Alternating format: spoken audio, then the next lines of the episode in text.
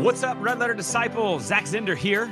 Another episode coming to you with Chris Johnson, my co host. He'll be joining in a couple of minutes. Our goal, uh, the Red Letter Disciple, is to challenge you. That's right, you, to be a greater disciple of Jesus, no matter what you're doing in your everyday life. We believe that God has designed you to be a great disciple. And when all of us step up to be great disciples, we're just going to give more people a greater, truer, and fresher expression of Jesus that's going to change the world because that's what Jesus does. He changes the world. And our guest fits right in with that mission today. Caesar Kalinowski is an author, podcaster, spiritual entrepreneur. Uh, in fact, he's got one of the most popular discipleship podcasts out there called The Everyday Disciple. And I thought, man, that podcast, eh, that's like the mission of our podcast. And so rather than, we're not in competition, let's bring them on and we can learn from Caesar and learn from Caesar. We, we definitely do. So he unpacks some really great discipleship opportunities, tells, talks to us about a discipleship framework that everyone can practice and, and really has some great practical stories to back it up.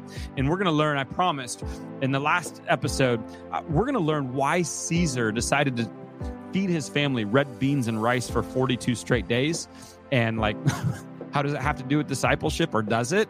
Um, and anyway it's a funny crazy story but it's pretty awesome. So anyway today's episode is brought to you by red letter living. We create resources that challenge all people to be greater followers of jesus.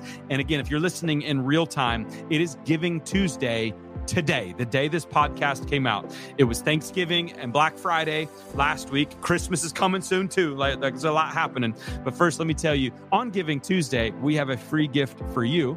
And secondly, I'm going to tell you about some of our Black Friday, which at Red Letter Living we call Black Friday Red Friday. We, I'm going to tell you about a couple deals that are ending tomorrow. So first, though, in light of Giving Tuesday, not only do we give you this podcast and by the way, this podcast costs something. There, we pay for that, but it's free to you. And so I hope you're blessed by it. And if you are, like, please, that'd be great to review it. Five star ratings would be awesome. But also, we have a free Advent devotional for you, written by my very own wife, Allison. 25 devotions focused on how Jesus is always working. It's a great lead in to the big Christmas celebrate celebration, a cool devotional meant just for you. And so please receive that gift. Uh, best way to get it is just to go to redletterpodcast.com and click on the episode with Caesar, and, and we'll have a link there for you to grab that. Now, the deals. Yes, our best deals for the coming year are right now for our 40 day challenges. We have deals for pastors and church leaders, and we have deals for everyday disciples. And so don't miss it. The biggest discounts of the year, but they do end tomorrow. You can find those deals at redletterchallenge.com slash red dash Friday. And again, if that's too much, just go to redletterpodcast.com and we'll put the links on the show notes today. But before we dive in, we've got just one episode of season five left next week. And I'll, I'll tell you about I'll tell you about that one at the end. But we're gonna break for the Christmas and New Year season. And so on this break, I'd love to hear from you. Like, who would you like us to have on the podcast at some point in 2024? And also, do you know an organization that would love to get the word out about what they're doing that could link up in partnership with what we're doing that would consider sponsoring an episode or a half or full season of Red Letter Disciple? As we said earlier, there's a cost to these, and we try to bring our best to you. And so, if you could help us spread the word, if you know of a guest who'd be great to have on or an organization that we could partner with, please reach out to our team at hello at redletterchallenge.com. And again, the last thing that every single one of you can do, uh, we try to give our best to this, but if if we're doing a good job of that and this chat and this this discipleship podcast is challenging you or helping you, we really would love a five star rating. And if you're really bold, and I mean really bold, like taking 90 extra seconds bold, if you could write that review for us, those mean the world. And, not only do they help us get new listeners, but those ratings and reviews help us show up on certain lists, which is really great to get word out to new potential sponsors, which just means we get to do more and more and more of this. I know I love doing it. I hope you love hearing it and getting it. And that would be a real blessing to us. So I'm done begging now. so let's get on with today's show. Let's do this. Red Letter Disciple time. We got another great guest. We always got great guests. I'm really excited today to bring in Caesar Kalinowski Inventor to the Red Letter of the Disciple. Caesar salad. Oh, I don't really? know if you knew that or not. Yes, that is Yeah. correct. I don't know if he did that, but he does do a lot of things. He's a spiritual entrepreneur and a mentor. He's an author, written several books, including the Gospel Primer, and he's also the host of the Everyday Disciple podcast. You know, that's got over 400 episodes. Well, almost. It's Oh, crazy. really? It's yeah, hundreds of That's like conversations. eight times more than us. but anyway, Caesar's going to fit in really well w- with us here at the Red Letter Disciple, where we want to challenge everybody to be greater disciples. And so I think it makes perfect sense to bring Caesar. Caesar, welcome to the Red Letter Disciple. How is your day going today? Oh, hold on. Let me get my headset. Uh, you know, I do have a leftover like uh, Janet Jackson giant ball mic I could grab if that would. Yeah, that would help. You got to. No, I'm having a great day. Mm. Went out, got some salmon this morning. They're running right now. So, all right. yeah. So you're a fisherman? yeah, I play one on television, and so I yes, love fishing. I love fishing. I've never caught a salmon in my entire life, but being uh, in Florida, we do a lot of mahi, we do tuna, we do all can I stuff. can I tell you a sad but awesome story? I would love a sad story. Yeah. So I grew up in Waukegan, Illinois, which is the freshwater salmon capital of the world. Oh, okay? wow. I didn't know they and. I could see Lake Michigan from our corner of Okay. where our house was. And I rode my little stingray down to the pier, shoulder to shoulder with everybody every year when those salmon were running the coho. I have the same gear, same pole, watching everybody, same speed of retrieval. Never caught a salmon. Guys had trunkfuls. wow. Moved out here. There's salmon five minutes from my door. Same thing, Wow. nothing. Sunday, last Sunday, I think it was Easter. No, I was kidding. I caught my first salmon Ah, broke the curse. I felt like the 19, you know, 06 Cubs, you know, ni- or well, 2016 finally, you know. right, right. yeah. And uh, and then this morning uh, again. So I'm going back in the morning. what They're kind of running. salmon are you catching, Caesar? These particular ones thus far are called pinks. They're pinks. Oh yeah, pink salmon. wow. All right. Cool. They're delish. So Yeah, that's exciting, man. So what do you use to catch it? uh, we're using something called a buzz bomb, like a, a hot pink buzz bomb. Okay, so you're not fly fishing or anything like that. No, this is right in the Puget Sound, the water crashing the waves. Okay. Yeah, and uh no, but we I love to fly fish, but not you don't fly fish in this particular kind of setting. Gotcha. That's awesome. Wow. I've Is it like a one. throw your nets on the other side thing that just wasn't working? And Well, I was cast in apparently the wrong direction up onto the sand, and my buddy tapped me on the shoulder. You know, so, this guy with long hair says, Caesar, throw it over there. throw it in the water. That's usually where the fish are. There you go. There you go. I love it, Caesar. Thanks for being a part of this. You've had hundreds of interviews on your podcast, The Everyday Disciple. So, I just, what led you? I'm curious to lead a podcast called The Everyday Disciple. Well, as we were training and coaching lots and lots of people about how to live their faith out, a Christian faith, but in everyday life, somewhere along the line, uh, we kind of stumbled upon that term everyday disciple. And it really seemed to resonate versus discipleship. Right away, you, you realize, hey, this these people are not talking about discipleship in a nine week course Hmm. or you know in a in a 101 201 301 401 you know on sundays and now you're a disciple boom you're done you're mature so um, that that term we started doing some online challenges called the everyday disciple challenge and it really resonated and so uh, that just became sort of the name of the podcast and the brand and the whole thing. And the longer we go the more i like it actually because it does just sort of immediately you know discipleship and mission made simple. There it is. I'm a storyteller. I know i i, I hide the theology you know? I hide it into the practical because if we're not living it what's the point? Like Yeah. you know what i mean? Like a head full of what? So that Yeah. that's kind of what led to it is this idea of like could this be lifestyle and it really gets to be and i think it's what we saw jesus lived Yeah. obviously and uh, for us it is lifestyle so it's not a matter of oh do i feel like being a disciple today or being making it or you know Yeah. it flows out of identity once that shift happened in our brains we're like no this is how we roll That's cool. Yeah, we'll get into a little bit of that, how that's lifestyle, what that what that looks like for you, and how you've really helped build frameworks for it. So, yeah, you're several hundred episodes in now, so lots of interviews and lots of great guests and lots of great storytelling from yourself. Uh, if you could summarize, like what you think are the top obstacles right now in America or the Western world when it comes to being the great disciples God has called us to be, what are some of the obstacles stopping us from being those everyday disciples? I'll give you just two. They're super common, and I bet you hear them all the time as well. I, I would say I probably get an email daily with someone sort of, oh, yeah, this sounds great on the podcast. However, you know, Yeah. Um, so first thing is most Christians have never been discipled. Mm. Literally, you know, when you when we when we describe discipleship, where uh, we say it's the process of moving from unbelief to belief in the gospel in absolutely every area of life. So it's not a gospel about your afterlife upgrade.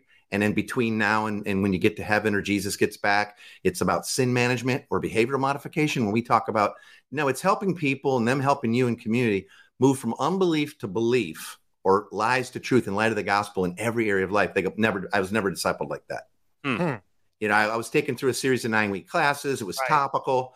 Okay, here's uh 15 verses on prayer. So go pray. You know, here's uh here's the angel angelology week. Okay, angels are real, I guess. I don't know, you know, but it was not how does the gospel speak into and then work itself out as good news Yeah. in every area of life, parenting, uh, our work, our retirement, our identity, gender, politics, uh, your finances, generosity, all, all of it, the gospel speaks to.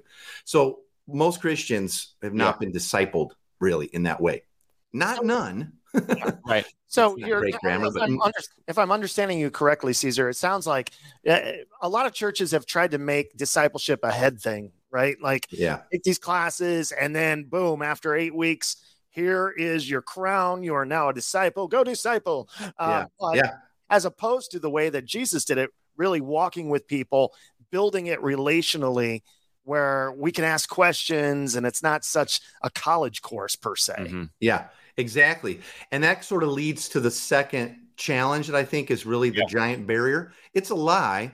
It's one we have to help people move from, but is well, I'm just too busy for what you talk about. we just Yeah. talked about that. right? Everybody's too busy. They're not, Right. and, and we'll we'll get to talk about these discipleship rhythms that everybody lives in already. Oh, but they think they are, and they say, "Oh well, that I just would never have time to live the way you live." Now, this is really interesting. We wonder why there's so little maturity in the church and such a sort of exodus of you know the next generation and the next one after that and all that.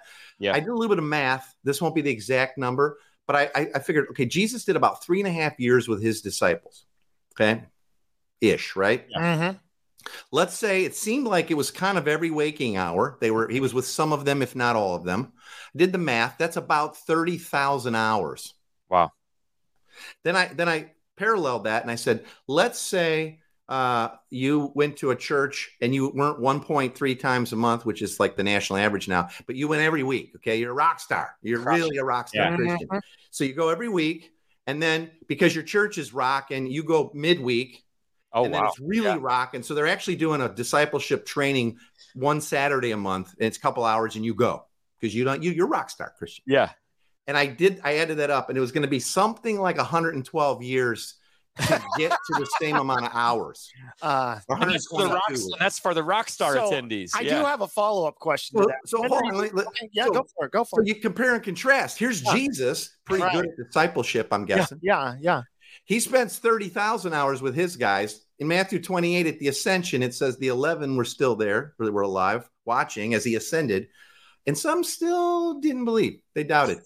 And, and then we, we figure, you know, 1.3 times a month, hour, hour and a half, sitting in rows, staring at the back of head, singing some camp songs, listening to one guy talk, taking some notes. That'll get her done. That's amazing. So when are you coming out with your 30,000 hour discipleship program then as the follow up question? Yeah, well, we have that. No one's gotten through it yet, including me, including myself.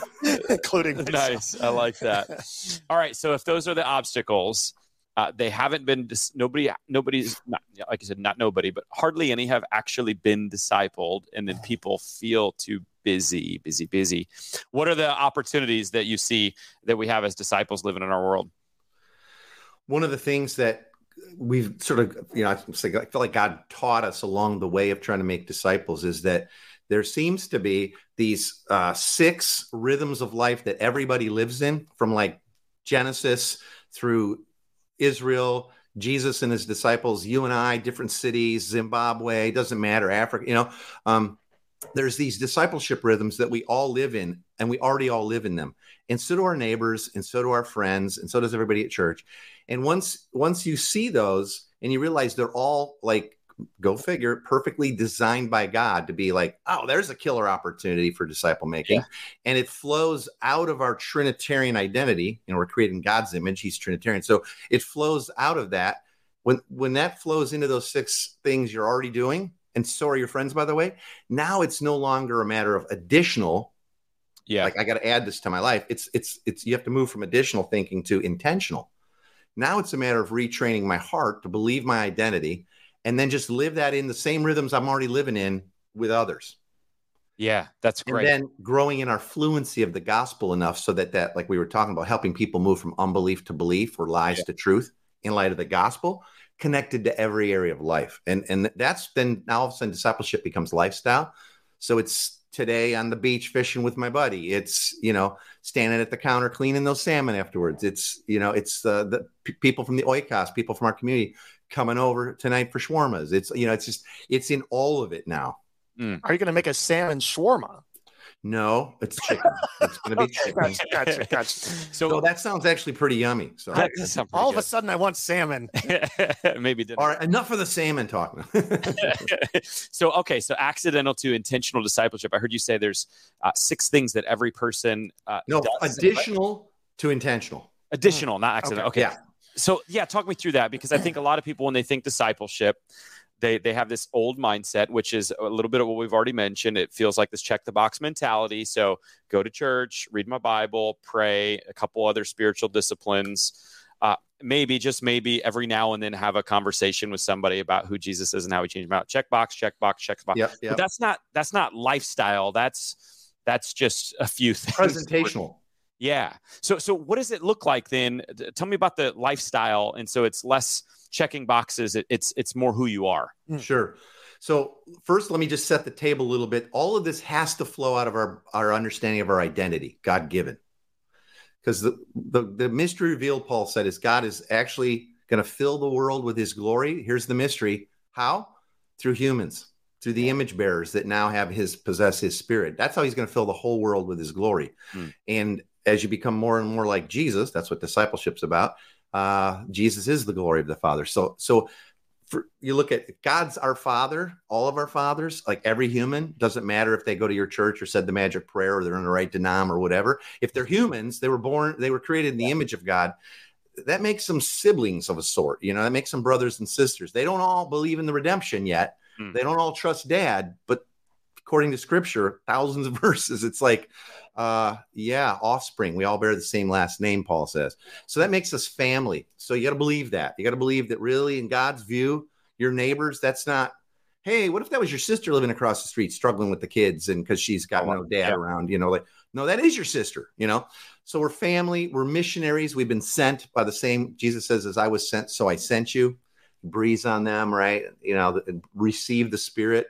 Of course, they're Jews, so they go right back to Genesis. Oh, creation, this is what it was always meant to be, right? And where Jesus says, I didn't come to be served, but I came as one who serves. And as I was sent, so I send you. So we're servants. And so out of this understanding, and we go have to go deep in this. This takes a long time to really internalize, but family of missionary servants, family of missionary servants sent as disciples who make disciples. Now, how? Well, how do what would he do? Let me let me just point out the six rhythms you already live in and let your identity flow. So I just wanted to set that table. So here's yeah. the six rhythms, Great. real quick, and then we can talk about them if you want. Like, what does it look like? Yeah. You know. So the first one is kind of a made up word. We call it story formed. It's it's everyone has a story and has been shaped by some dominant story. Well, how well do you know and teach others the, the big overarching story of God and yeah. help them connect their stories to God's big story? Everyone has a story. Yeah. And all we do is talk about our little version of the story. Now, we hear story, we think, oh, it's got to be my life story. No, it could just be like, hey, what's going on at work? Uh, my freaking boss. You know, are we really listening? That's the second yeah. less uh, second of the rhythms is listen. And we we teach our disciples that you, we we get to learn to listen both backward and forward. We listen backward through Scripture, through the Word of God, through the story and we listen forward through this Holy Spirit and through community. God mm speaks to us often, very often through each other, right? As mm-hmm. we're listening. Uh, celebrate. We all live in a rhythm of celebration. Think about how many parties you go to in a year, birthday parties, grand, you know, like, uh, well, I say grandkids, sure. you guys probably aren't old enough for that, but uh, nephews, nieces, your kids' friends' parties, Christmas, holiday, Super Bowl. I mean, we go to a lot of celebrations. Well, what, so do your friends? What if you went there with intentionality? It's like, well, we're a family of missionary servants, so that's how we roll to that. You know, looking for those. Um, eat. There's a rhythm. 21 oh, meals yeah. a week for most Americans. 28 if you're Norwegian. Eight four So for all your Norwegian listeners, high five, air five on Oh, we- that. yeah, we got tons of Norwegian Oh, listeners. Yep, yep, yep. Blowing it up. so that meals that's our that's a big one celebrate and eat are huge they're easy uh the idea that part of the original covenant god had with Uh, his family israel now us right is blessed to be a blessing. Mm-hmm. There are opportunities to bless so often word action or deed and we kind of teach what that looks like. It's super simple it's just intentionality. And then the sixth rhythm is is really like the sabbath but we call it recreate. Like Okay. it's two words jammed together. It's rest and create. Out of our rest in what Christ has done, his completed work. Now we can work and create and you know have surplus to share and but not to earn his approval, not to be our own provision. So out of rest we create. So we call it recreate. It really is Sabbath. It's the idea of Sabbath. But when we got out here to Tacoma, Sabbath was like Sabbath is is Ozzy Osbourne. How old is that guy? Is he still alive even? You know? So, so those are the six rhythms. We all live in them. Yeah. Now you can like learn to see them as opportunity, and it's not a matter of like, oh, I got to add a bunch of stuff. Like now you're eating, you're eating this week, right? How about one meal you, know, you have with a not yet believer? You know, Yeah. So behind all uh, those six, though, first we've got to get. It sounds like from what you're saying that identity piece correct. Is that, it's that super right? foundational. We're family, we're missional, and we're servant. Yep. Um, Family missionary servants. Yep. Send his disciples to make disciples. Without that, what happens is trying to live into those rhythms. You do it in your flesh. You do it, you know, for your own glory. And it starts to become like a new law. Yeah. I got to be having people over. I got to get, I got to tell the story of God.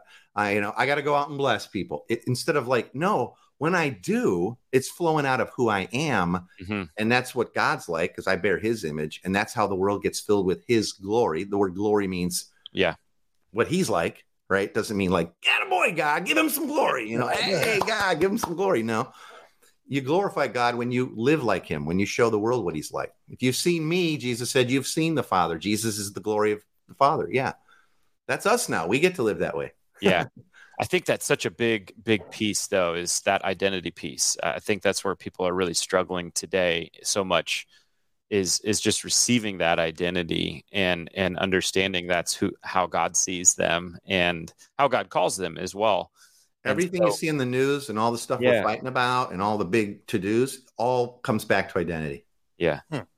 Yeah, it's good. So uh, go a little deeper maybe into your your personal examples and stories with this to help us see this because I, I hear it I, I I think I think it's awesome I love it so when I go to celebration I'm a I'm a servant of God a disciple who's sent to make disciples and so do I wear a John 316 shirt Yeah. And you hand out lots of little Get rid of- crumpled green booklets. Lots of That's right. those. That's and a poster. Yeah. So, so yeah, legitimately though, walk me through it just so I can kind of capture it a little bit in some stories of yours. So these six rhythms, because they're kind of always going on, they kind of really overlap and intersect without you even try, needing to try. So, for instance, when uh, we first got to Tacoma, we started having a, a neighborhood barbecue. And now those in Texas go smoker. Like I, we, I'm from the Midwest. Barbecue. It's a grill, you know, like you grill some stuff. But I'm going to use the term barbecue. Okay, disclaimer. So we had a neighborhood barbecue every Friday night and we went around with flyers and we said hey get to know in the neighbors and so come on over right had a little a-frame sign out front of the house on fridays hey you know barbecue tonight at five reminding people hand out flyers every week people start coming little by little not at first but little by little here's the thing eat rhythm are we eating anyway on friday Mhm. yep are my kids eating yep are the people the believers in my community are they eating friday yep so what's the rub to invite a few more, right? Well, I couldn't afford it. Yeah, you can when everybody's pitching, but we treat everybody like family. So what's the first thing they say? We're going to come. What could we bring? Yeah. Yeah. So I always tell them like, bring like a 24 year Macallan because that's probably what exactly. bring, bring whatever you want, right? Bring whatever you want. It, there's always way more than you could possibly eat. Now we did that all the time. Now that's eat, but then we'd also that's when we'd hold everybody's birthdays and kids in the neighborhood that were latchkey. We'd we'd throw their birthday parties for them, right? Part of the celebration of treating them like family. I Can't tell you how many kids we've done this with, where they have the cake in front of them. Missional community bought them a couple of small gifts or whatever, and they're like sitting there and they're like, "I've never done this before," and you're like, "What?" Like had a cake? You're like, well, yeah, I've never had a cake, but I've never. No one's ever thrown me a birthday party. Wow. Hmm. It's sad, so sad, you know. and so now the whole time though, we're getting to know their story, right? Yeah. We're listening and we're, but we're really listening, you know, and we're listening in light of the gospel, creation, fall, redemption, restoration movement. And you're going, oh, okay, so there's their unbelief and what they're putting their hope in. Man, that's leading them into a deeper ditch. I'm going to be praying and asking the Spirit for like how how how and when would good news be good news? It might not be now with 50 neighbors in the yard, Yeah. but it might be it might be fishing, you know, or it might be over some coffee or a beer later, you know, Yeah. whatever. So those kinds of things. We we had a guy in our neighborhood, Old Buck. His name was Hal. Hal was about mm, a million. Could you be a million? Yeah, I think so. Yeah. He was about a million, all think so. super hunched over, oxygen tank, green oxygen tank hanging there, swinging with the hose, right up there Mhm. and uh, got to know Hal through uh, going over to uh, my neighbor Jeff Interstelt's house to five doors away to because we had one lawnmower. We shared a lot of stuff, but we had one lawnmower. As I go back and forth, I meet this guy, and he's got the horrible lawnmower that you got to drag down the stairs like electric, Mhm. and the blade width's about that wide, hundred foot extension cord all wound around his air hose and all that. And I'm Oh. like, you know, I'm coming home with the lawnmower. I cut my grass. I go back past his house with the lawnmower to drop it back off in the garage. I could accidentally cut his parkway. Just leave it run in both directions. So I said, hey, Hal, Right. wanna, It's awesome. you want me to just start cutting that for you? Oh, man. He says, it saved me like an hour, hour and a half of dragging this down. Because his house, too, in Tacoma, they're upstairs, you know? Oh, So he's dragging this lawnmower and the hose, you know, I mean, the cord. And all. We get to know this guy. Well, him and his wife, they start coming, him and Gail start coming to every one of these barbecues. And and then she's like, Hey, I'm going out of town for three weeks. Can you just check in on Hal? And like, you know, and Hal, yeah, he became like my extra grandpa, you know, but he was so old, he was almost like a kid, you know what I'm saying? yeah, yeah. So anyway, so you see the normalcy of all this though. Got to cut the grass. I'm walking past anyway. Got to eat. We eat 21 times. You know, uh, there's all you're you're noticing all kinds of blessings. We managed a couple of little uh, like you know, houses with apartments in them in the neighborhood too. Treated all those people like family, not like tenants. Like really, yeah, I would love to come come on over. Some of those people came over every Friday. You know, Yeah. treat them like family. Treat them like family because that's how we see them. So That's good. What would you say? like, Well, to someone that, actually, yeah, you know, that's so against the. uh, I'm from Florida. I mean, originally Iowa. Now I live in Florida, and it's so against the norm. I was just talking about this. Like when I grew up in Iowa, I knew Mrs. Whittemire, I knew Mrs. Smith, I knew the, um, you know, the Catholic priest across the street, and it, and they all, we all talked, we all hung out. wait a minute, you knew Mrs. Whittemire? Yeah, she was amazing. Anna Whittemire, a beautiful human being, except when I kicked my football in her. Never mind, not the point. but the point is, like, I feel it really is different now, and and I've tried to. It's it's it's been tougher. I'll just say that it's been tougher for me. It's all Yeah. up here, brother. You think It's so? all- Yeah, I think so. Moving from unbelief to belief.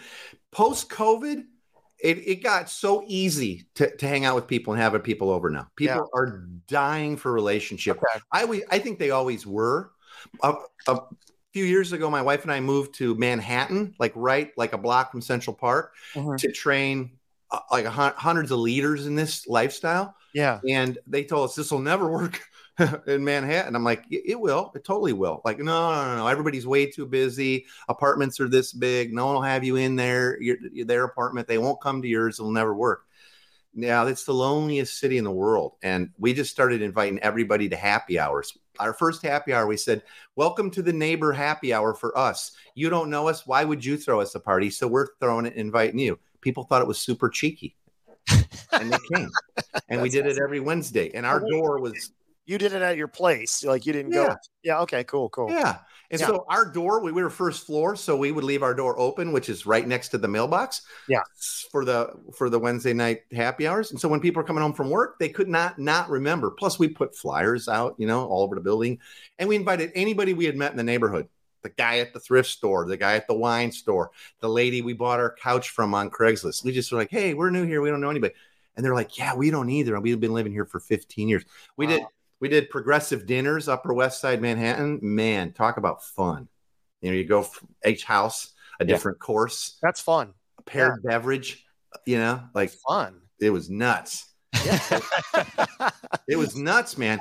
And you were like, oh, no one will want to do it. Opposite, opposite. We tried to limit it, and everybody's like, this is like this is the New York everybody dreams of. And I'm bringing my sister's coming. She lives in Jersey. I told her about. It. She has to. You know, like, well, okay, you know. So, and it was just pretty soon. It was like you couldn't even. It was giant. It was so fun. Cool. Missional community from that. We're at Staten. I- Uh, I mean, uh, Coney Island. We're baptizing people during the I guess Mermaid I- Parade. It's crazy. I crazy. guess part of me has always wondered, like, why did it change? Like in my life, you know, it wasn't like my. Uh, I I grew up with my grandparents. It wasn't like they were intentional. It wasn't like they were doing. But then when we pulled in, the neighbors would come outside. We'd all talk.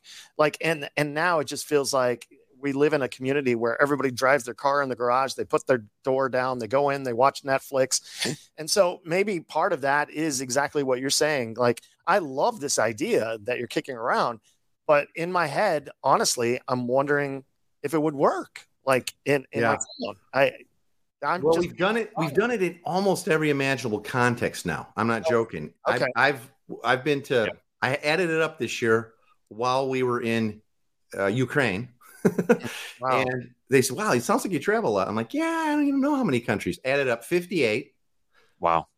and not that we've trained this in all of them, but 30 plus, and it's worked. You know, It's amazing. um, I think I think that I think that air conditioning and TV and streaming has seriously changed our dynamic of how do we hang out and interact, right? yeah, I think so. But check this out. Remember, we said it's not additional; it's intentional. I had I had a wife of a uh, church planner that we were kind of helping train uh, a few several years ago now in Phoenix. It was 112 at midnight when I was there that week. I remember it like going, "That's not human. What's wrong with that?" No, I- yeah. And she said, "Listen, it's so hot here. Like everybody just drives into their air conditioned garage, goes into the air conditioned house. Our the way our neighborhood is, they're all cul-de-sacs, and they kind of Yeah. face doors away from each other." She goes, "It's so I, I don't I just don't run into anybody. Like, how do I do this?" And I said, "Let me rephrase your question. It seems hard to accidentally run into people." And she says, "Yeah." I said, "You know what the cure for that is?" And like you could see the light bulb. She went. She says, "Intentionally running into them." I'm like, "Yeah, there you go." Wow. Yeah. That's why we still do flyers and put out the A frame. And, you know, we're known in the neighborhood here now. We're in a different neighborhood. We're known as sort of the party house, you know, because we let the kids all play in the backyard. We have ice cream out front, fire pit, Halloween. We bring our bar from the back deck and we put it out in the driveway. Adults should have fun on Halloween too, we Yeah, think. of know, so course. of it's course. all that stuff, you know. What would you say to those that aren't maybe extroverted or have the gift of hospitality? Does this work for them? What do you or does say? it need does it need that sort of a person at the helm of it? what do you say to cranky introverts that hate people? Well, I wouldn't say this to them first, but I will say this introversion and extroversion are so misunderstood. Uh-huh. We've learned to hide behind, well, I'm just an introvert. No, you're selfish and you love yourself, you know? you know? Introversion and extroversion have everything and only sociologically, I didn't invent this, but to do with how we recharge, you know, how we restore. Yep. So introverts restore by get alone a little bit. I need some time. I need to not be touched. I don't Yep. want to hear people. I don't want to answer any more questions. Extroverts get off of work of doing that all day and go like, man, what are we doing tonight? Who's coming over? Because that's how they recharge. So living this life where you go, I really am legitimately introverted and I have to talk at work all day. So you somehow manage, you know? Okay, so then if you know you're planning to have a barbecue Friday night, then plan to have an hour before you start to just get quiet and be quiet, you know? And here's the thing, too, though, because introverted personalities tend to have a narrower bandwidth for relationships and all, extroverts wider. We need both in community so badly, you mm-hmm. know? Like my wife and I are both extroverted, no problem drawing a crowd. But who's going to go deep in their friendships with them? Who's going to, you know what I mean? Remember to call them up after the job interview or after that doctor's appointment to see how it went and all that.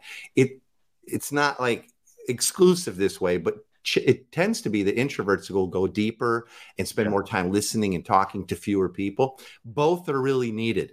We usually tell people in a community on mission, like a missional community, we use that term still. Um, you only need one or two extroverts. yeah. yeah. You know, 'cause otherwise you have more people than you could parent that I you was can. saying that extroverts probably pre- uh, prefer that anyway because then they get to be the, the life of the party. That's it. So- I, I get to rule the roost. Yeah. Yeah, I, I think one of the things that I've I found, which what is what initially led me to write my first book on discipleship called Red Letter Challenge, uh, which is it, it was this frustration that I had that I can see in my own life, and I'm extroverted as well, but I still can get to this. Uh, but also in the life of the people I was pastoring, is that it's so easy uh, to surround myself in or others to surround themselves in a Christian bubble. Yeah. And so I can be extroverted and I can actually hang out and talk with a lot of people all week long, but all of those people already know Jesus unless I'm intentional. Yeah. And so, uh, like, how do you bust out of a Christian bubble in a way that seems genuine?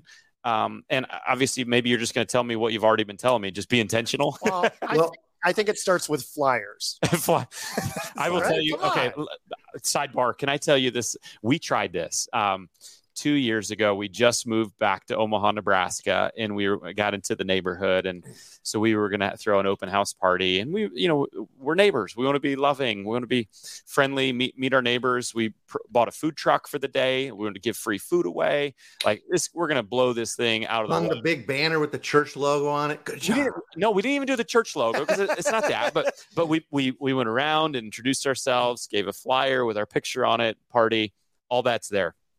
So the couple days before the party, my wife's not feeling well. Uh, we don't know what it is yet, but turns out she has COVID. And and we already have this food truck rented out and we can't get a refund on it. And so it's a super bizarre thing. I'm in the in a lawn chair in the front on the when the party's rocking. There's a food truck doing quesadillas and enchiladas, uh, but it's just me. It's an open house party, but I won't let them go in or meet my wife or son who also has COVID. I'm like, ah, we tried and it miserably What did- failed. Did you turn it into a COVID party? Like maybe get COVID? and I didn't want to, you know, that's not a good first impression that you want to have on your neighbors. But I'll tell No, you, I think it is actually. but I think it was. us. It stalled us in doing it again because I Ah. tried, it didn't work. Yeah. you know and, We- and there were some people that came over and they were kind and we've met our neighbors and we love our neighbors but it's it's yeah it hasn't gone as as smoothly or as intentional as i would say i want it to have gone and i'm super extroverted my wife's really hospitable and i'm like why why is that so easy for us to even as christians that know this to just get surrounded in this bubble and how do we get out of it Yeah. Well, when we when my wife and I were both on staff back in the Chicago area on a, at a mega church, like pretty darn large, um, and I was on the lead team. It was super busy, six days a week, you know, like that kind of thing. Three services on the weekend. It was like okay. Um, I got to a point where it all of a sudden it dawned on me: I have zero Yeah. not yet believing friends, non-believers, zero, and I'm busy Hmm. right? Like the extent of my not yet believing relationship was cutting the grass and waving another guy. And I don't know, maybe, maybe he's St. Peter. I don't, you know, I don't know, you know, what I mean, it's like, hey, buddy. And so um, I started realizing that if this is where the leadership's at, we're living that way, but we're telling everybody else, get out there and make disciples and live it up. It's Mm. never going to happen. A, a, it's just so bad to do that. It's so, you know, lacks integrity, you know, right? Yeah. But I've never seen a church where it's like the leadership, yeah, we're too busy putting on the program, but our people are out crushing the disciples. I've never seen it, right. you know? So for us, it's part of what it's part of what led us to say, hey, you know, do we want our kids to think that that hour and a half on Sunday is pretty much what Jesus died for? mm-hmm. or is there in fact more see i was doing a lot of international travel and i ended up actually a missions pastor for for a couple of years but i was prior to that even on our own we were self-funding and going all over the world and when i'd be like in burma or in sudan during the war or sierra leone during the war the, the church had nothing like i mean no thing you know nothing right Yeah. and but you'd be with them and we'd be with them for weeks and they were so full of joy and so pure and they loved jesus and it, you know what i mean? It was just like oh my gosh. And and the spirit of god had led me to on all these trips like like over and over read the book of acts. This is your this is your book. This is your quiet time you know? So i read always i started going on these trips and i'd read the book of acts and i started seeing this parallel. The book of acts looks like the way they live and then by the miracle of flight i'd be home you know 18 hours later i'm driving down the big old long driveway to the campus and the guys with the orange vests and cones are parking me in the overflow lot out back. And I'm like, hey, we just roll the window down. You don't see who this is here. I don't park out back. I'm, you know, it's like sick, right? and I'm like, okay, I know no unbelieving people. You know, there's all this crazy politics involved. It's an hour and a half a week primarily, but they don't come every week. Uh, only four and a half percent of people give to this whole program. Uh, you know, it was all that. And yet I was just in the bush with all these people who are being the church. I wonder if we could live like the book of Acts in the States. Do you get to? Turns right. out you do, you know? Wow. And when you live out of your identity, when you live out of who God made you to be, like you don't have to earn that, you don't have to prop that up. It's just yeah. true. It's the most free way you could live, right? Think about it. If you're living out of your truth, out of your identity yeah. into rhythms of life that you're going to live in anyway, and you're hanging out with people of peace, they like you. What's hard about that? I, we, we say we say birds don't fly because they're supposed to. Birds fly because they get to, man. right? Like if we had wings, we'd be like, God, podcast over. I'm going out and flying. Like, I suck at first, know, but I'm doing it. You know, I'd be flying right now, man. That's awesome. What I'm saying. But I think what you're saying is so true. I think it was Eugene Peterson coined this term in like the 70s or 80s, uh, Afghanistanitis. that sometimes Christians like they're they they are more willing to jump on a plane in some foreign place and serve there than they are to just serve their neighbor next yeah. to them. And well, so we, we, we stopped doing that. If you weren't making disciples like as yeah. part of your life, why would I export you to a really right. like, burdened, resource poor area? What, they don't need that. Exactly. They don't need that. Well, what we're going to do though is we're going to collectively spend about 50 grand to go do about a thousand dollars of bricklaying. And then we're going to hand out some tracts. We don't speak the local language, but you know, and then we're going to go to, we're going to sightsee and that we're going to, yeah, I'm like, no, uh-uh, not doing that. Not, no, not doing that anymore. Sorry. I was on. You don't have many strong opinions, do you, Caesar? No, that's the thing. so you, I'm figuring it out. I'm just figuring it out. I'm an old buck. You get, you get stronger. You know? yeah. you brought up something that just uh, gave me deja vu. Uh, I was the first mission trip I ever went on. We were in Panama. We were in this Loma. The area was called Loma Cava, and it was a bunch of squatters. And we initially went down to uh, build a church uh, because there was this pastor who was traveling around. And when we showed up to the area, all the houses, none of them had roofs. And and I remember it rained and they would try to cover their houses. And the grand like in this one house, it was a grandma, mom and dad, and two kids. And it must have been 200, 300 square feet. Like it was, and the grandma, as soon as it got done raining, she's, you know, squeegeeing the uh, the water out of the house. And I was shocked because as soon as we showed up with a soccer ball, like these kids had so much joy. yeah. Like I have never yeah. seen this yeah. kind of joy. And I remember going back to America and I had my two kids and like one of my kids complained that they didn't have like God bless they're great kids, but one of them like said, ah, you know, I really like to have this new video game or whatever. And I was like, you know where I was? They, yeah. they were joyful with one shoe, and you know, and it, it, was. Eh, but when you said that statement about like, you know, you were in these war torn areas and these people had this joy, and then you get back and you're like, how do we bring this joy? To America. Mm-hmm. Well, and- this is the thing. We would literally come back from Sudan and then, hey, tonight's the uh, the middle school lock in. Yeah.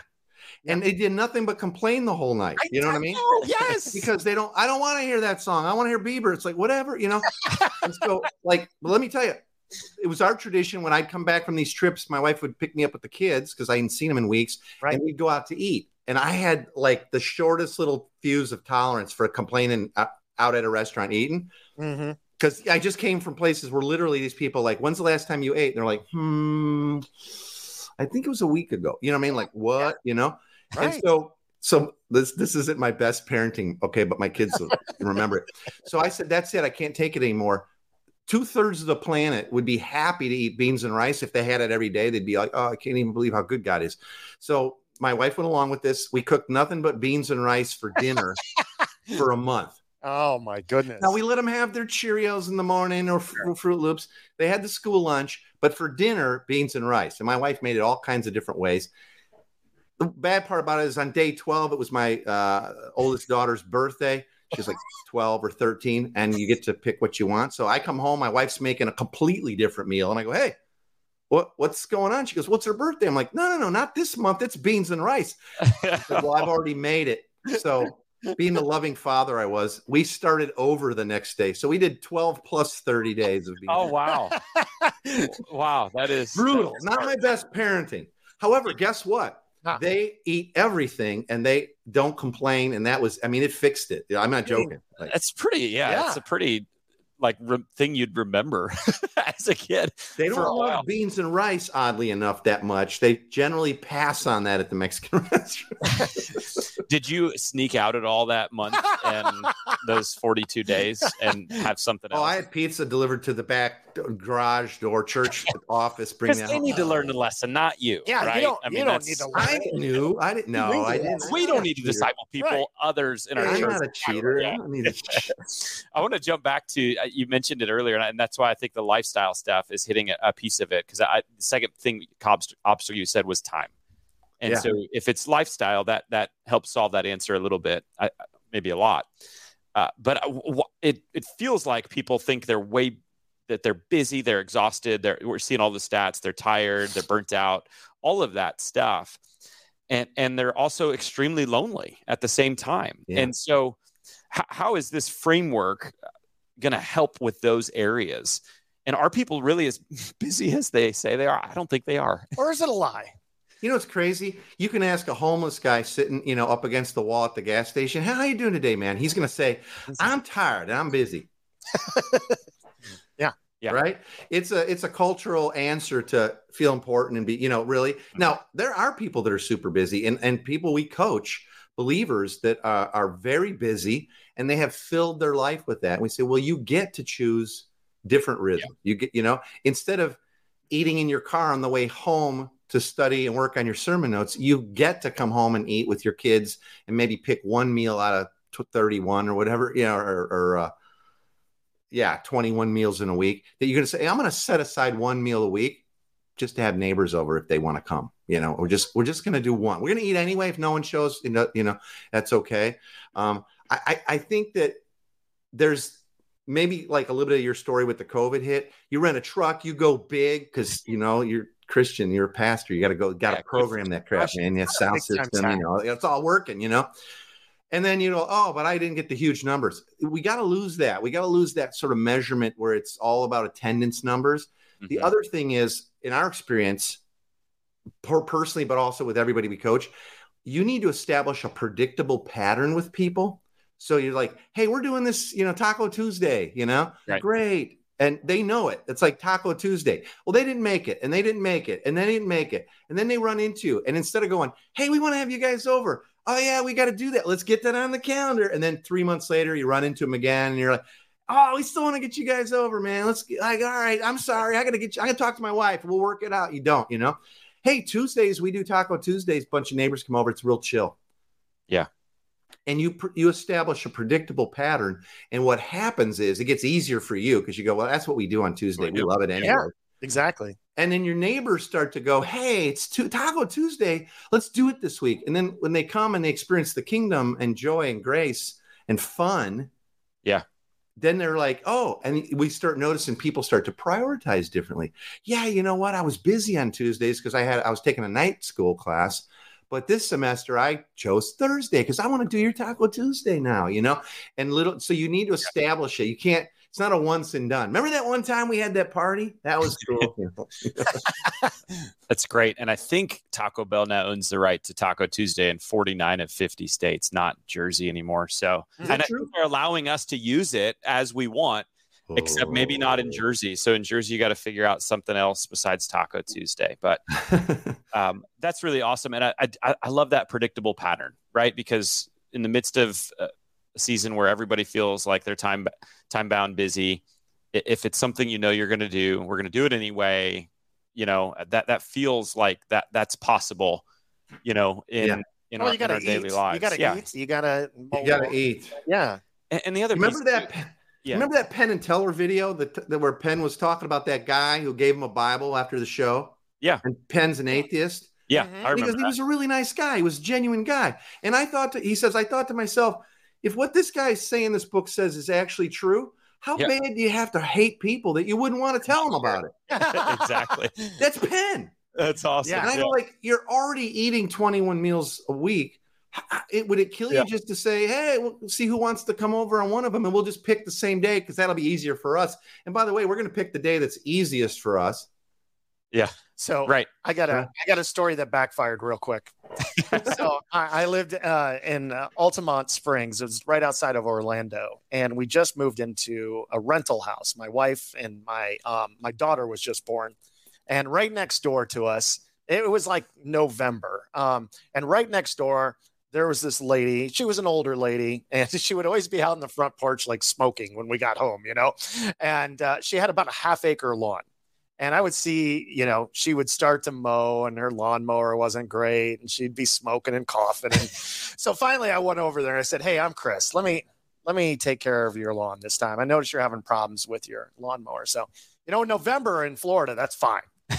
but now, like every week, uh, she would like pop out when I pull my car in. She's like, hey, my lawn's getting kind of long over here. Like now she just assumed that I was her free lawn boy. And that it, it- in November, that was fine. In June in Florida, after mowing my half acre and then going over to hers. So now I'm trying to research do I do I hire someone to come for you know Wilma's lawn and but it was funny like when I wasn't home she would knock on the door and ask my wife is your husband going to get to my lawn like, That's pretty bold. I That's pretty know, I know. That's what I'm saying. Like, I did that for like a year, and finally, I, my lawnmower broke, and God you- was gracious. Did I, you just move away at that I, I had to. I had to. I couldn't maintain. So I think we've both told Caesar backfired stories. Um, I'm not sure why we've got, but I think I don't Caesar- think that backfired. I think God gave you an amazing opportunity. Yeah. And here's here's how we say though in connections. This is the language shift. You don't have to cut your neighbor's lawn. You're not supposed to cut her lawn, but you get to, Yeah. yeah, right? Yeah, I know. And, there's a whole different heart to that. It's like, you know what? I get to cut her lawn every week and try to like bring some joy into her life yeah. and shoulder the weight of her crap in her life. That's what Jesus came to do. I get to do that.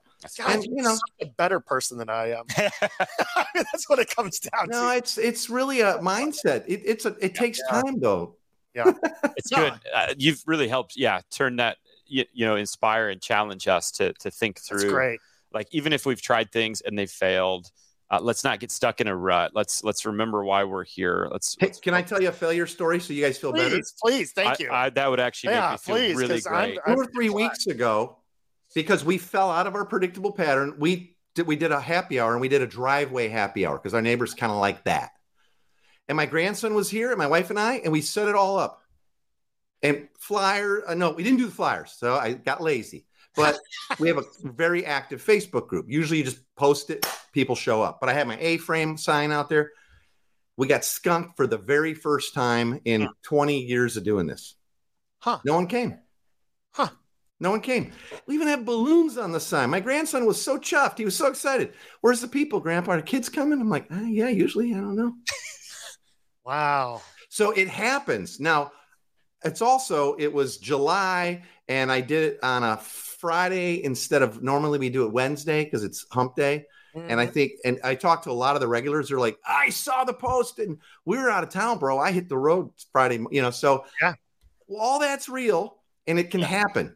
And so, well, a couple things we got to get into back into our predictable pattern. People know, and they, and uh, probably going to move it back to Wednesday. And, well, what were you serving? I mean, was that the problem? Like, was it? Uh, well, they didn't know because they didn't show up. yeah, we got to keep some mystery to Yeah. get them there. awesome, hey, Caesar. We ask all our guests uh, this question. Ultimately, at the end of the day, this is a podcast. We want to challenge people in their everyday to be a greater disciple of Jesus. So, if you got one challenge to throw down to our disciples this week that are listening, one thing practically they can do this week, what would it be? I think it's low hanging fruit given everything we've been talking about. Pick one of your meals this week out of 21 and and spend a couple minutes and invite some neighbors and people of peace, maybe people you know that are kind of leaning into relationship and don't try to sell them anything. Don't try to get them to say a magic Jesus in their heart prayer. Don't invite them to your church. Just don't even do it. Just take it right off the table so yeah. you don't have to stress and be an act weird about like when do I close the deal. Just have what we call high invitation, low challenge. You know, like just and I'd say pick one, pick one meal and do it. Like really do it. Now, if you want the upgraded challenge, how about you just pick one out of 21 that you go, you know, eh, let's pick a night, honey, and start doing a neighborhood meal, like an open table. Mm. You know, Taco. Tuesday, let's do spaghetti night. We'll do pizza because we're lazy or we don't cook very well. we're easy, yeah. you know. That would be my challenge. You know, people ask all the time, you know, I pastor a church what and I want to be more missional. We want to get way more into disciple making. If you if you took over my church next month, what's the very first thing you'd start doing? And that would be it. I'd say, okay, we're we're we're all going to have one meal this week with a not yet believing friend or couple, just one. And and then next Sunday, I'm going to have a whole bunch of you up to tell me how did it go. And and you're not allowed to invite them to church. Okay, just just you know, if they ask if they can come, yes, they can come. But just the pressure's off. I want everybody in the church to have one meal cool. with a not yet believing friend or couple. If you're scared to death, you can do it with another couple, but then you got to do two. Now, uh, let's net one meal each. Right. I love that. And we're going to talk about it and just see how'd that go? What did we learn? What did you learn yeah. about yourself? What did you learn about your heart? What did you learn about your neighbors? And then, oh, okay, maybe we'll do it next week and we'll have a bunch of you up to talk about it yep. again. It cool. would, you think the evangelistic fruit would go up a little if everybody in the church had one meal a week with a not yet believer? So, if I hear you correct, like basically you're saying build authentic rela- relationships with non believers without giving the bait and switch of making them feel compelled that they have, okay, yeah. you had my meal. Now you've got to come to my church. There you I go. don't know. I mean, it sounds crazy when you say it that way. All right, listeners, if you take up that challenge, hashtag red letter disciple, let us know how it's going. And maybe, I don't know, post a food picture. I love seeing food pictures and what you're serving at your one meal out of 21 a week that you're going to invite someone to, especially that doesn't know Jesus. That's mm-hmm. awesome. Mm-hmm. Thank you, Caesar, for that challenge. Yeah. Chris, what you got? Caesar, you've really done it all. You've traveled all over the world. You've been Uh-oh. to the bush in Africa. You've yeah caught salmon recently. That's everything right there. You've caught salmon. Maybe, not in Illinois. He's caught it in Puget maybe Sound, not a but, maybe not know. a truckload, but you know, comparisons an evil trap that Satan throws at us. I've uh, caught more than you though, apparently, which is awesome. All right, so. good night. No, um, yes, you have, you have. Um, I like to make a custom game for every person that uh, comes on the Bring show. Bring it. And uh, how many years were you in Chicago? Um, I moved out to the Pacific Northwest when I was 43. Okay. So you would consider yourself knowledgeable about the city of Chicago? Uh, suburbs. I don't know. Yeah, okay. Yes, I'm Here's super. I super know everything about Chicago. I'm a Midwestern guy. You're a former Midwestern guy. Zach is a current Midwestern guy. We have the Chicago Challenge. 30 seconds on the clock. Let me just, can I guess? Yeah. I'm going to say Lou Malnati's.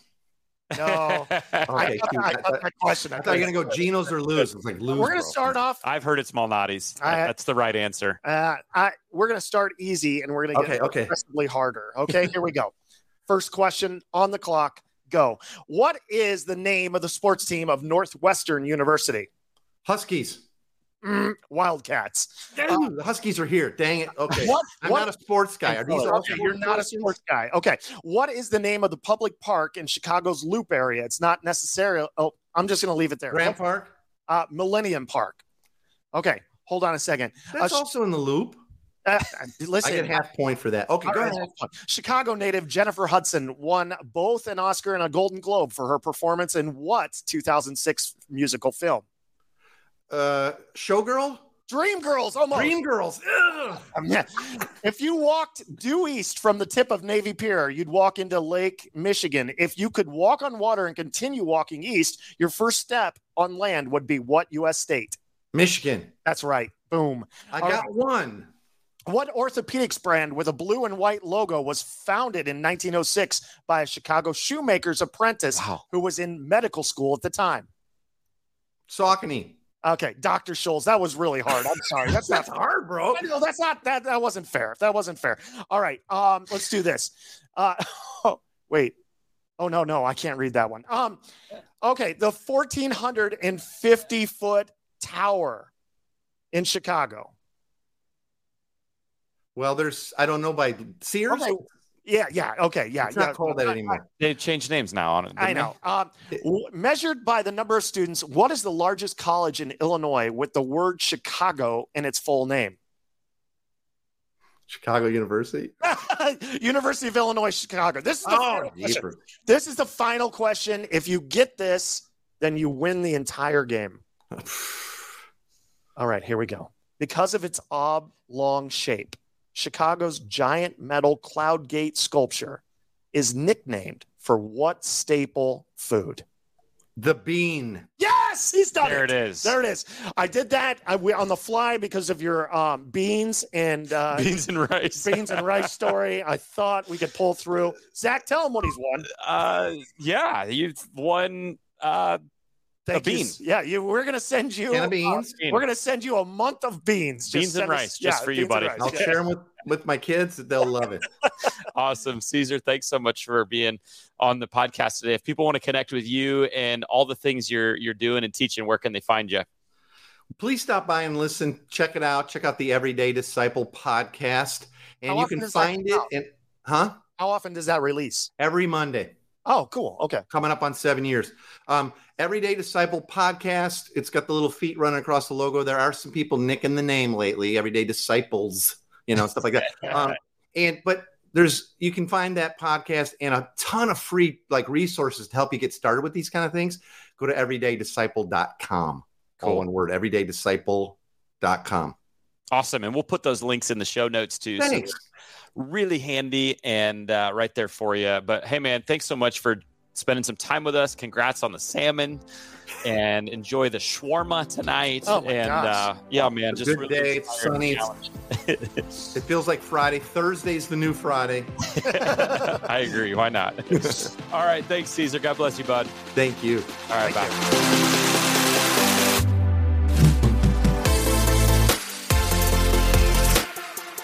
huge thanks to Caesar in helping us become greater everyday disciples. You know, the way he talks, I'm like, yeah, I can do that. I can do what he's asking. I can do one meal uh, a week out of 21 meals and, and share that with somebody else. Maybe, Caesar, I won't do red beans and rice, but, you know, I can do a meal. hey, if you want to connect with Caesar, his podcast, it's a really great podcast, or any of his work, you can find all of that and more at redletterpodcast.com. So if you go to that website and click on his episode, you'll see the show notes that's got all the highlights for today and all the links to not only meet Caesar and connect with him, but also to grab that free Advent devotional that we want to give to you on this Giving Tuesday. And also, it's got the links for our greatest deals of the year for our 40 day challenges. And those Red Friday deals are ending um, tomorrow. So make sure you grab them now, redletterpodcast.com. Next week, we're wrapping up what's been a really great season. Uh, the past two years, my wife Allison and I have been working on our newest 40 day challenge called Serving Challenge. And we got the books a few months ago, and we just launched and completed this 40 day challenge in 17 churches nationwide. And so next week, we're flipping the mic again. This time, Chris interviewing me. And I want to tell you, I want to tell you all about what I learned in the last two years about how Jesus has served us. We're going to look at the five aspects of how to serve like Jesus and, and what is so hard and challenging about serving, but also like the more we dive into it and serve like Jesus, we're going to see, and I hope you get this, how serving like Jesus brings more fulfillment than anything else in this world. And so it's a really great opportunity to hear about how to serve like Jesus and be challenged to do that. So don't miss it. It's next week. It's the finale of season five next week. Subscribe or follow so that these episodes on whatever streaming platform you're listening or watching, if you're on YouTube, it'll just show up.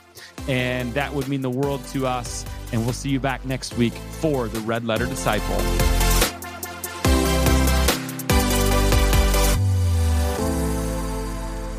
A Huda Media Production.